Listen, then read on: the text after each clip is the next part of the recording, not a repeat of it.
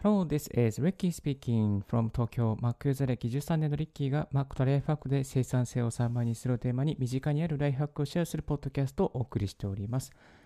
今日のトピックは Google Keep を使って書評記事を早く書くライフハックということで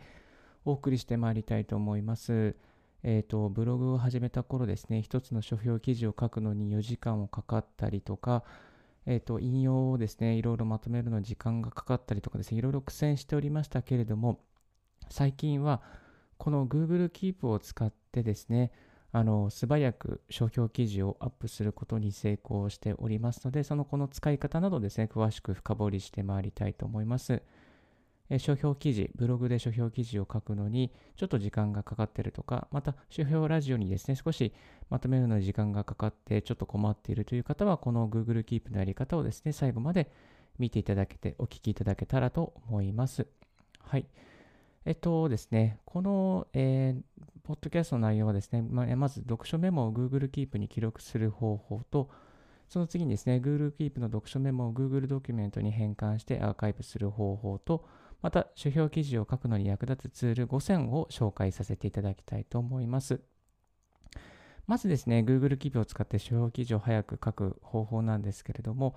えっと、Google Keep、まず、えー、Apple Store から、アプリのストアからダウンロードしていただきます。そしてですね、えっと、読書メモをですね、どんどん、えー、Google Keep の中につけていくんですけれども、えっと、おすすめはですね、最初にあの本のカバーですね、えー、メモを作るときに本、え写真を入れる機能がございあるので、写真の機能のところにですね、まずパシャッとこうですね、あの本のカバーをですね、えー、きれいに撮っておきましょう。そして一番最初にですね、その写真をですね、インサートをして、えー、そこに、えー、例えば、えー、読んでいる本のデザイン力の基本とか、人生攻略のロードマップとか、いろいろ本のタイトルがあるんですけど、本のタイトルをまず最初に入れます。そしてですね、あのこの Google Keep のメモの方にですね、箇条書きの機能があります。この箇条書きのところにどんどんどんどんですね、この、まあ、こう、この本読んでよかったところですね、あの、スマートフォン片手に、音声入力していくといいと思います。えっと、で、えっと、まあ、移動中とかですね、タイピングになると思うんですけども、結構私、あの、片手にですね、本読み、持ちながら、歩き読書をしておりまして、その歩き読書をするときにですね、結構音声入力がま役立ちますね。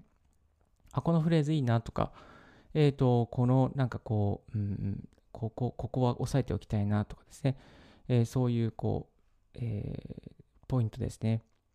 まあ、例えば簡単に言うと、仕事の高いスキルを一つ身につけるとか、自己投資の効率の良さは驚異的とか、挫折する人は独学が理由になるとか、スクールを通ってお金を稼ぐとか、まあ、そういうこう簡単なですね、フレーズとかをですね、えー、入れておきます。そしてそのフレーズの後にですね、何何百何ページとか何十何ページとかですね、まあ、その記録を入れておきます。まあ、そうすることですね、後でこあ、このページにこれが書いてあるっていうことをですね、えっ、ー、と、リトレースすることができますので、えー、まあ、迷うことがなくなると思います。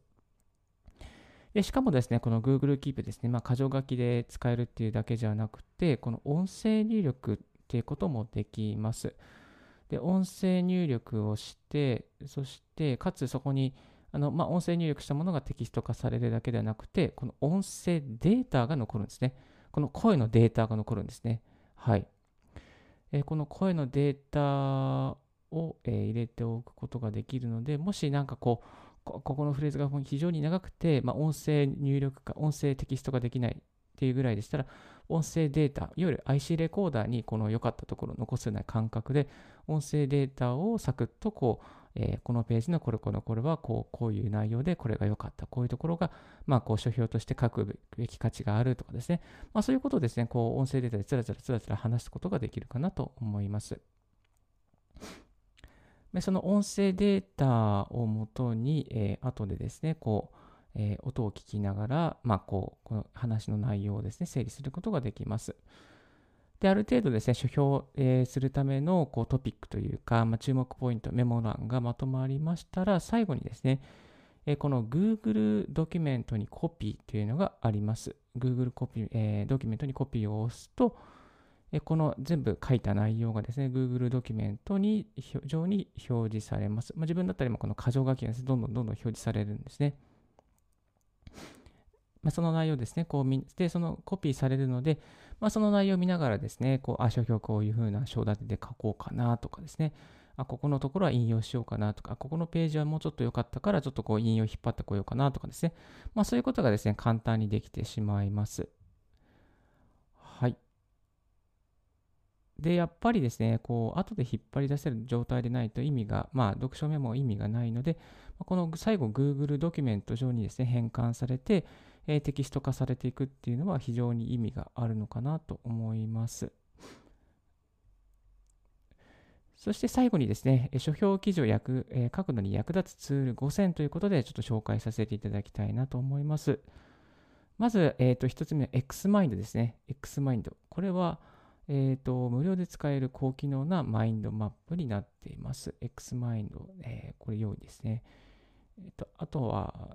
マインドマイスターですね。マインドマイスターなんかも無料で使えて非常に高機能になっています。そして2つ目がダイナリスト。えー、私がちょっと愛用している、えー、アウトラインアプリなんですけども、ダイナリストで、まあ、こうメモの整理をするということは結構非常にやりやすいかなと思います。一応私、ダイナリストプロ版持ってまして、いろいろとあのなんだかな画像を貼り付けたりとか、まあ、Google の、えバックアップを取ったりとか、えっ、と、カレンダーと同期したりとか、そういうことをやっています。3つ目が、ボークフローリーですね。まあ、これはダイナリスト同様に、えー、メモ書きですね、アウトライナーの整理として使いやすくなっています。Mac 版もあります。そして、えー、ちょっと書評とはちょっと違うかもしれない。読書メーターですね。あの読んだ本の整理、えー、という点で、読書メーターに本棚を作っています。これも無料で使えまして、かつ読書メーターのいいところはですね、あの1日何ページぐらい読んでるとか、どんな本をですね、どんな著者の本が一番読まれてるかとかですね、そういうこうグラフで表すことができるちょっと便利な内容になってます。あと、なんといってもやっぱりき、あのさっき Google Keep で、えー、メモ書きって言いましたけども、まあ、あの、Kindle のですね、Kindle 上で読んじゃうっていうのも結構便利な、えー、やり方ですね。Kindle 上ですね。まあ、Kindle、えー、やって持っておけば、あの、なんだろうな、Kindle 上にメモ貼れ貼れますし、えっ、ー、と、今そのブックマークも入れることができます。まあ、その紙の本で、えー、読むのがちょっと微妙という方は Kindle で端末で読むこともいいですし、まあ、iPhone、iPod Touch、Android 携帯、そして Mac にもですね、Kindle のあのアップ入れて、そこで同期することができますので、えー、便利かなと思います。読みながらメモ書きとかブックマークとかですね、全部入れることができます。今ならですね、3ヶ月で99円の無料体験、無料じゃないですね、体験が。3ヶ月だと3000円ぐらいかかるのが、3ヶ月99円で体験できるキャンペーンが行われておりますので、今、お買い得だ、お買い得というか、登録がべあの、今なら登録がいいかなと思います。はい、ちょっとサクッとまとめますと、えー、商標記事を書くには、えー、読書のメモをテキスト化する必要がありますよと。で、Google Keep を使った読書メモが結構楽ですよ。音声入力も楽ですし、え音声データですね。音声データも取ることができるので、おすすめです。でそして Google Keep を使うと、最後に Google ドックに変換して、それをもとに、まあ、商標記事をですね、サクサクサクっとこう書きやすくなる。テキストを追いかけやすくなりますので、ぜひぜひやってみていただけたらなと思います。まあ、やっぱりこうテキスト化したりとかですね、書評としてアウトプットしておくことで自分の資産になったりとか、自分がどういうことを考えたりとかしている、ことになりますし、またその書評記事をアップしておけば、まあ、いくらかですね、こう書評を見てですね、あ、この本買おうということでですね、まあ、こう本を買ってくれる方もいらっしゃるかなと思いますので、まあ、そういうふうにあのちょっと小銭稼ぎをすることもできるかなと思います。でもやっぱりこう、あのー、なんだろうな、まあ、書評の場合はですね、本の場合はそんなにね、Amazon だとですね、あの紹介率は高くないので、確か 5%, か5か3%ぐらいだったので、そんなにね、あのがガラッと稼げるわけじゃないですけど、まあ、やっといて意味はあの意味はないのかなと、意味はあると思います。意味なくないと、え意味、意味が、えあると思います。はい。思考の整理にもなりますし、こんな本読んだっていうのはすぐにですね、こう人にパッと伝えるようにも、伝えるように慣れることもできるので、ぜひぜひやってみていただきたいなと思います。Google Keep 結構無料で使えておすすめですし、あの、あの勝間和代さんもですね、Google Keep 愛用して、Google Keep に YouTube のネタを仕込んでおいて、なんかいろいろと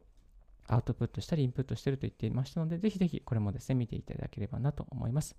はい、今日のラジオはいかがでしたでしょうか？少しでも役に立ったなと思う方は、ポッドキャストの購読をお願いいたします。リッキーブログ、リッキーのツイッターも毎日更新しております。リッキーさん、こういう企画やってください、こういうことをあの教えてくださいということありましたら、ぜひぜひツイッターまでご連絡いただけたらと思います。Thank you very much for tuning in Ricky's Right Hack Radio on this podcast. This Right Hack Radio has been brought to you by ブロガーのリッキーがお送りいたしました。Have a wonderful, proper day. Don't forget, yes. Bye bye.